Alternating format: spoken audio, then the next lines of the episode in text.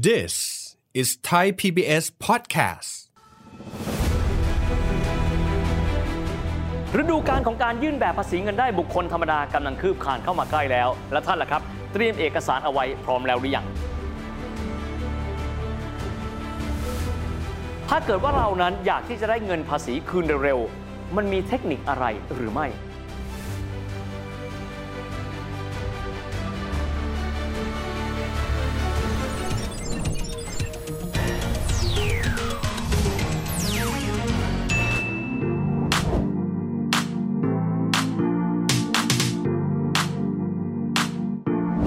สวัสดีครับท่านผู้ชมครับ ยินดีต้อนรับเข้าสู่รายการเศรษฐกิจติดบ้านนะครับ วันนี้จะมาคุยถึงเรื่องประเด็นค่อนข้างใกล้ตัว และมันก็ค่อนข้างที่จะคืบคลานเข้ามาใกล้ตัวเราแล้ว นั่นคือฤดูการของการยื่นแบบภาษีเงินได้บุคคลธรรมดานี่แหละครับ แต่ใจความสำคัญที่เราจะมาคุยกันวันนี้ ก็คือเรื่องของการวางแผนภาษี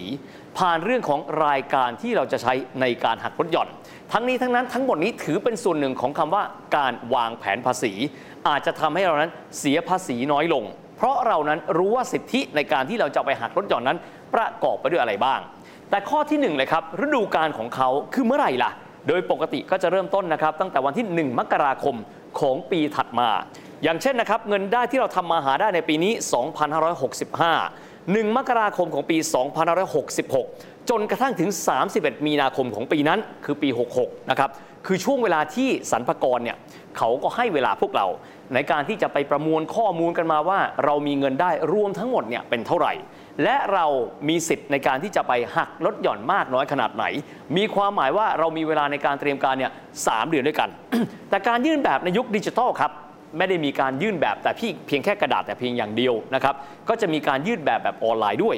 คนที่ยื่นแบบแบบออนไลน์ก็ถือว่าท่านก็จะมีโจ๊กเกอร์วันเวลาเพิ่มเติมขึ้น อย่างเช่น กรณีของปีนี้ ท่านก็จะสามารถยื่นแบบได้ตั้งแต่ 1 มกราคมของปี 66 แล้วก็เกินไปกว่า 31 มีนาคมนิดนึง ก็คือเป็นวันที่ 8 เมษายนนี่แหละครับ มีความหมายว่าคนที่จะยื่นออนไลน์นั้น ท่านมีเวลาในการที่จะยื่นแบบนั้นนานขึ้น แต่ข้อแรกเลยของการที่จะยื่นแบบนะครับ คนไทยส่วนใหญ่เลยจะมีนิสัยแบบนี้ ผมเชื่อว่าหลายๆคนเราเป็นนะฮะเขาบอกว่าวันสุดท้ายของการยื่นแบบแบบกระดาษเนี่ย31มีนาคม เราก็จะแห่กันไปยื่นประมาณสัปดาห์สุดท้าย อันนี้เป็นเรื่องปกติเลย บางคนที่มีความสามารถในการที่จะกรอกแบบออนไลน์ ซึ่งต้องบอกว่าตอนนี้ประมาณ 90%แล้วของคนที่เขายื่นแบบแบบออนไลน์นะครับก็จะบอกโอ้ย8เมษายนใช่ไหมเราเริ่มต้น 1 เมษายนก็ได้ จริง ๆ แล้วเนี่ยแนวความคิดแบบนี้เนี่ยจะทำให้ท่านอาจจะเจอปัญหา เช่น ถ้าหากว่าท่านเนี่ย มีคำถามที่อยากจะถามสรรพากร ท่านก็อาจจะโทรศัพท์ไปหาสรรพากรนะครับฮอตไลน์ของเขา หรือท่านก็ติดต่อไปที่สรรพากรพื้นที่ของท่าน ผลก็คือทุกคนก็จะเป็นเหมือนกับเรานี่แหละครับ คือนาทีสุดท้ายก็จะเฮโลโทรศัพท์กันไป ที่สุดแล้วบางครั้งเรามีข้อข้องใจ เจ้าหน้าที่ซึ่งก็อาจจะมีคู่สายที่จำกัด อาจจะไม่มีความสามารถในการที่จะตอบคนทุกคนได้ ดังนั้นแนะนำนะครับเริ่มต้นตั้งแต่ 1 มกราคมของปี 66 ท่านก็เริ่มวางแผนได้เลย ยิ่งยื่นเร็ว ท่านก็สามารถปิดจ็อบได้เร็ว มีความหมายว่าถ้าเกิดว่าท่านนั้นสามารถที่จะขอคืนภาษีที่เขาหักเอาไว้ก่อนได้ ท่านก็ได้เงินก้อนนั้นนกลับมาก่อน เพราะในยุคปัจจุบันเนี่ยสรรพากรเขาก็คืนภาษีค่อนข้างรวดเร็วทีเดียว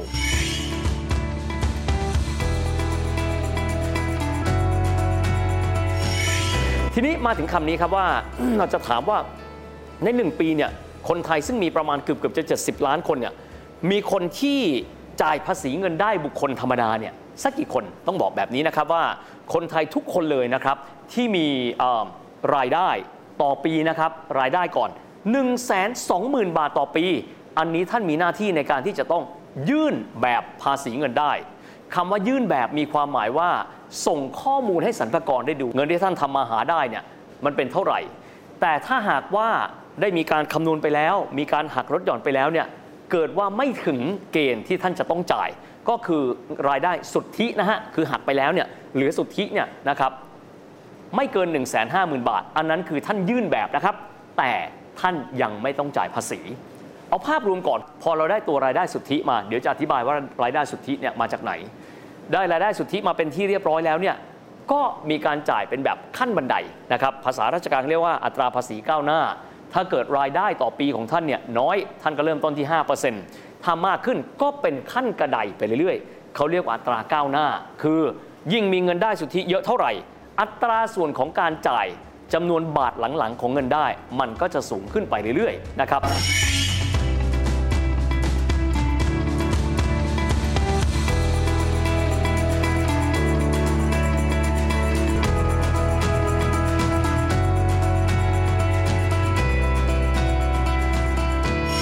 อีกส่วนหนึ่งครับสมมุติว่าเราเป็นคนที่ทำมาหาได้นะครับ แล้วก็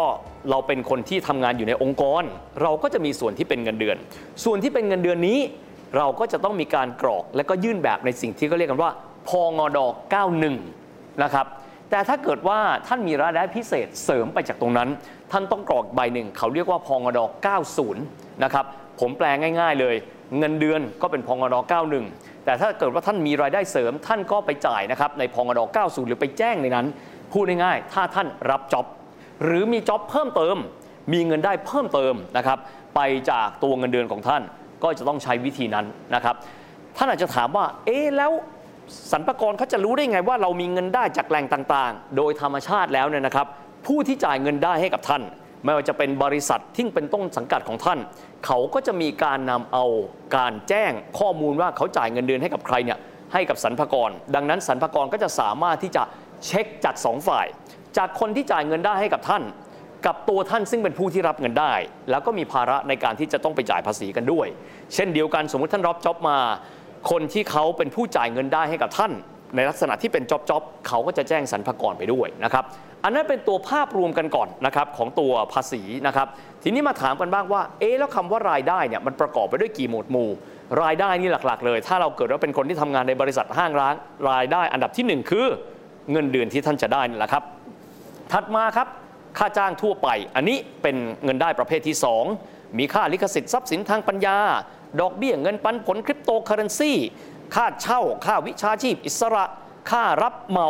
ค่าแรงค่าของเงินได้อื่นที่ไม่เข้าพวก ดังนั้นจะพบนะครับว่าเงินได้ก็จะมีอยู่ด้วยกันเนี่ยหลากหลายหมวดหมู่ด้วยกันนะครับส่วนหนึ่งที่ท่านอาจจะรู้สึกว่าค่อนข้างปวดหัวครับ เวลาที่ท่านยื่นเงินได้ คืออะไรครับ โอ้โหทำงานเอกสารค่อนข้างปวดหัว ต้องบอกอย่างนี้ครับ ในยุคปัจจุบันเนี่ยเขาก็ดิจิทัลกันแล้ว เพราะฉะนั้นเนี่ยในการยื่นนะครับตัวแบบภาษีเนี่ยท่านก็สามารถที่จะยื่นแบบเป็นเอกสารก็ได้ ซึ่งท่านก็จะอาจจะต้องมีการ อัปโหลดเอกสารต่างๆ ที่มีความเกี่ยวข้อง แต่ถ้าเกิดว่าท่านจะใช้แบบออนไลน์ ก็สามารถทำได้เช่นเดียวกัน ไม่ต้องพิมพ์ออกมาเป็นตัวกระดาษ หลักๆเลยนะครับ เอกสารที่ต้องใช้มีอะไรบ้าง ข้อแรกเลยครับ ก็คือตัวแบบของตัวสรรพากรก็คือพงด91 ก็ดีพงด90 ก็ดี 2 ครับคือตัวเอกสารที่ว่าในเรื่องของตัวแหล่งเงินได้ของตัวท่าน นั่นคืออะไรล่ะครับ ก็คือตัวสลิปเงินเดือนของท่าน ซึ่งโดยปกติต้นสังกัดเขาก็จะทำให้เป็นรายปีอยู่แล้ว คนที่มีเงินได้จากแหล่งเดียวอันนี้ง่ายหน่อยครับ เพราะว่าทางบริษัทเขาจะบอกเลยว่าทั้งปี เราจ่ายเงินได้ให้กับคุณกอไก่เป็นจำนวนเท่านี้นะครับแล้วก็ได้มีการหักภาษีเอาไว้ก่อนท่านสังเกตไหมครับว่าเวลาที่เรารับเงินเดือนน่ะเขาจะหักภาษีเอาไว้ก่อนอยู่แล้วเป็นเบื้องต้น ก็มีความหมายว่าหักไปเป็นที่เรียบร้อยแล้วบางทีเขาอาจจะมีการหักเกิน ถ้าเกิดว่าท่านมีการหักลดหย่อนอีก ท่านก็จะสามารถได้เงินภาษีกลับคืนมาด้วย ดังนั้นตรงนี้นี่แหละครับที่เราเลยบอกว่าเรื่องของการหักลดหย่อนนั้น มีความสำคัญเป็นอย่างยิ่ง เพราะว่าภาษีซึ่งเขาเก็บจากตัวเงินเดือนของท่านเนี่ยส่วนใหญ่แล้วฝ่ายบุคคลของแต่ละบริษัท เขาจะหักเอาไว้ก่อนล่วงหน้า ดังนั้นครับเราเรามาทำความเข้าใจกับหมวดหมู่ต่างๆครับของค่าหักลดหย่อนกันบ้าง ว่ามีหมวดหมู่อะไรกันบ้าง ดังต่อไปนี้เลยครับ เช่น กรณีการดูแลตัวของเราแล้วก็คนใกล้ตัวนะครับ อย่างเช่นเลย ค่าใช้จ่ายส่วนตัวท่านมีเงินได้ เท่าไหร่ก็ตามแต่นะครับท่านก็หักไป 60,000 บาทแบบนี้เป็นต้น ถัดมาเลยครับคู่สมรสย้ำคู่สมรสนะครับที่ไม่มีเงินได้ มีความหมายว่าท่านดูแลเขา อันนี้ท่านหักลดหย่อนได้อีก 60,000 บาท ทีนี้ถ้าเกิดว่ามีบุตรครับบุตรคนแรกหักได้ 30,000 บาทต่อปี ท่านมีเงินได้ต่อปีเท่าไหร่ไม่รู้ละท่านก็หักไปเรื่อยๆ ต่อมาครับเขาเรียกกันว่าภาษีดูแลบิดามารดา บางคนเรียกว่าภาษีลูกกตัญญูภาษีลูกกตัญญูนี้เนี่ย ก็จะได้คุณพ่อหนึ่งคน 30,000 บาท คุณแม่หนึ่งคน 30,000 บาท บางคนก็จะบอกว่า โอ้โหเนี่ยเราเครอบครัวเราเนี่ยมีลูกอยู่ 4 คน ทุกคนหักแลดหย่อนไม่ใช่นะครับ ได้แค่คนเดียวแค่นั้น พูดง่ายๆนะครับ อาจจะมีการแบ่งกันว่า คนหนึงดูแลคุณแม่กันลดไป 30,000 คนหนึงดูแลคุณพ่อ หรือคนใดคนหนึ่งดูแลทั้งคุณพ่อคุณแม่ ก็คนนั้นก็หักได้ 60,000 บาทแบบนี้เป็นต้น นอกจากนี้ครับยังมีการลดหย่อนภาษีผู้พิการอันนี้ 60,000 บาท แล้วก็ยังมีค่าฝากคันค่าทำคลอดนะครับอันนี้ไม่เกิน 60,000 บาท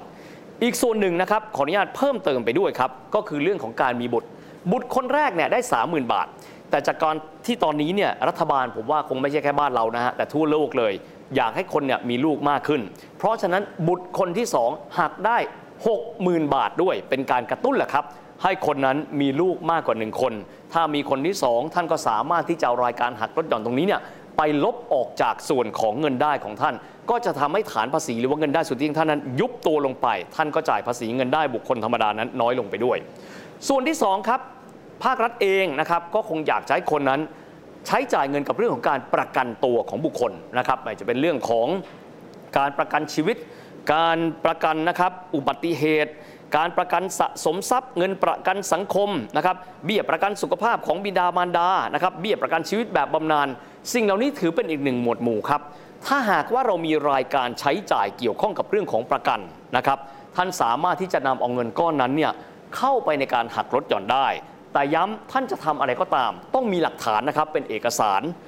ซึ่งท่านสามารถที่จะอัปโหลดเข้าไปได้ แล้วก็ยื่นแบบพร้อมกันในรูปแบบของออนไลน์ได้ด้วย อีกส่วนหนึ่งครับภาครัฐเองเขาก็อยากจะให้พวกเรานั้นเนี่ยมีการลงทุนครับคำว่าลงทุนแปลว่าอะไร เก็บออมเงินของเราเอาไว้ เอาเงินของเราไปลงทุน เพื่อที่ในอนาคตเราจะได้สามารถเอาเงินเหล่านี้ รวมถึงสิ่งที่ได้มาจากตัว Capital Gain หรือผลจากการลงทุนเนี่ยและเอามาดูตัวเองในยามที่อายุมากขึ้น ดังนั้นก็จะมีหมวดหมู่ครับ เช่น RMF นะครับกองทุนรวมเพื่อการเลี้ยงชีพ ถัดมาก็คือ S S F นะครับก็คือการ กองทุนรวมเพื่อการออมนะครับ นอกจากนี้ยังมีกองทุนสำรองเลี้ยงชีพ กองทุนการออมแห่งชาติ เงินทุนธุรกิจแบบนี้เป็นต้น ท่านก็สามารถเอายอดเงินที่ท่านลงทุนนี้เนี่ยหักลดหย่อน ถ้าถ้าเกิดว่าท่านทำแบบออนไลน์ ระบบมันจะมีการหักเงินออกไปแต่ละส่วน แต่ครับไม่ได้มีความหมายว่าท่านสามารถหักได้เต็มจำนวน เขาจะมีเพดานเอาไว้ว่าท่านสามารถหักได้เป็นกี่เปอร์เซ็นต์แต่ละรายการ เมื่อรวมกันแล้วจะต้องไม่เกินเท่าไหร่เท่าไหร่ เพราะว่าบางครั้งเนี่ยบางคนอาจจะเซฟวิ่งเยอะมาก จนกระทั่งท้ายที่สุดเนี่ยรัฐเองอาจจะไม่ได้มีเม็ดเงินภาษีเข้าไปเลย นอกจากนี้นะครับเรื่องของกลุ่มเงินบริจาคอันนี้ลืมไม่ได้นะครับสำหรับสายบุญครับสายบุญท่านก็จะมีเงินบริจาคทั่วไป แต่ย้ำทุกสิ่งทุกอย่างท่านต้องมีหลักฐานนะครับเงินบริจาคเพื่อการศึกษา กีฬาพัฒนาสังคม ประโยชน์สาธารณะ เพื่อสถานพยาบาล เมื่อท่านบริจาคไปแล้วนะครับท่านต้องไม่ลืม ว่าท่านจะต้องขอใบเสร็จของเขาออกมา แต่ปัจจุบันครับเขาจะมีแบบนี้ e-donation นั่นเคยได้ยินไหมครับ ท่านแจ้งกับคนที่ท่านรับคนที่ท่านเนี่ยทำบุญไปด้วย หรือบริจาคไป ทางด้านของผู้รับจะมีการเอานำเอาข้อมูลของท่าน ในฐานะที่เป็นผู้บริจาคนั้น แล้วก็ส่งข้อมูลไปทางสรรพากรทันที ก็จะไปตัดยอดนะครับในฐานข้อมูลของสรรพากร โดยที่ท่านนั้นไม่ต้องเก็บกระดาษเอาไว้ด้วย นอกเหนือไปจากนี้ยังมีกลุ่มรถยนต์อื่นๆนะครับที่ถือได้ว่าเป็นโจ๊กเกอร์ที่มีความสำคัญ หากว่าเราต้องการที่จะยื่นแบบ อีกส่วนหนึ่งลืมไม่ได้นะครับว่าในแต่ละปีนั้นในบางครั้งเนี่ยภาครัฐเองต้องการที่จะออกมาตรการในการกระตุ้นให้คนออกไปใช้จ่าย ก็จะมีโครงการเช่นช็อปดีมีคืนเคยได้ยินใช่ไหมครับโครงการแบบนี้คือเมื่อท่านมีการใช้จ่ายในกรอบเวลาที่ภาครัฐเขามีการกำหนดเอาไว้เนี่ยนะครับท่านสามารถเอาเงินที่ท่านไปใช้จ่ายนี้เนี่ยเก็บใบเสร็จรับเงินมา แล้วสามารถที่จะเอายอดเงินนั้น เข้าไปในการหักภาษีได้ด้วย ซึ่งในส่วนนี้ก็จะทำให้ยอดเงินนะครับ เงินได้สุทธิของท่านเนี่ยลงมาอีกนิดหนึ่งก็เป็นการประหยัดภาษีเพิ่มเติมไปได้ด้วยนะครับ ดังนั้นเนี่ยการที่จะวางแผนภาษีนอกเหนือไปจากที่เราจะมีความตระหนักนะครับ ในรายการต่างๆ ที่เราจะใช้ในการหักลดหย่อน อีกส่วนหนึ่งหูไวตาไวครับ มีสิทธิพิเศษทางภาษีอะไร เราศึกษาเอาไว้ เพราะท้ายที่สุดแล้วเนี่ยใน 1 ปีเราทำแค่ครั้งเดียวนะครับ นั่นก็คือในฤดูกาลที่จะมีการยื่นแบบ 1 มกราคมของทุกปีเลย จวบจนกระทั่งถึงปลายเดือนมีนาคม หรือถ้าเป็นแบบออนไลน์ ยืดไปอีกเล็กน้อย ก็คือเดือนเมษายน จริง ๆ แล้วโดยภาพรวมหลักการง่ายๆเลยครับ เงินได้ของเราเป็นเท่าไหร่กรอกเข้าไป รายการลดหย่อนที่เราไล่เรียงมานี้เนี่ยถ้าเกิดว่าท่านกรอกออนไลน์ง่ายมาก เขาจะตัดลดไปทีละส่วนทีละส่วน จนกระทั่งได้มาซึ่งเงินได้สุทธิ เมื่อได้เงินได้สุทธิ เขาก็จะมีตารางบอกท่านเองแหละครับว่า ท่านจะได้เงินคืนในกรณีที่ท่านเนี่ยถูกหักไปมากกว่าเท่าไหร่ หรือในกรณีถ้าเกิดท่านจ่ายไม่ครบ เขาก็จะบอกท่านเองแหละครับว่า ท่านจะต้องมีการจ่ายเพิ่มเข้ารัฐ เพื่อไปเป็นพื้นฐานในการพัฒนาชาติบ้านเมืองของเรานั้นอย่างไร และนั่นแหละครับเป็นเรื่องที่หลายคนจจะบอกว่าซับซ้อนแต่จริง ๆ แล้วเนี่ยใช้เวลากับเขาครับ เราทำความเข้าใจแค่ครั้งเดียว แต่เราสามารถใช้องค์ความรู้นี้ได้ตลอดชีวิต เพราะท้ายที่สุดแล้วนะครับเรื่องภาษีกับเรื่องของการที่เราทำมาหาได้ จนกระทั่งเรากลายเป็นผู้ผู้มีเงินได้นั้น เป็นสิ่งที่จะอยู่กับเราไปตลอดชีวิต ทั้งหมดนี้เป็นภาพรวมของรายการของเรานะครับเศรษฐกิจติดบ้านในวันนี้นะครับสำหรับวันนี้เวลาหมดลงแล้ว พบกันใหม่โอกาสหน้า สวัสดีครับ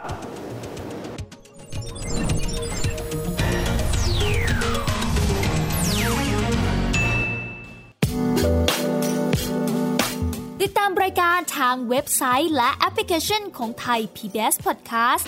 Spotify SoundCloud Google Podcast Apple Podcast และ YouTube Channel Thai PBS Podcast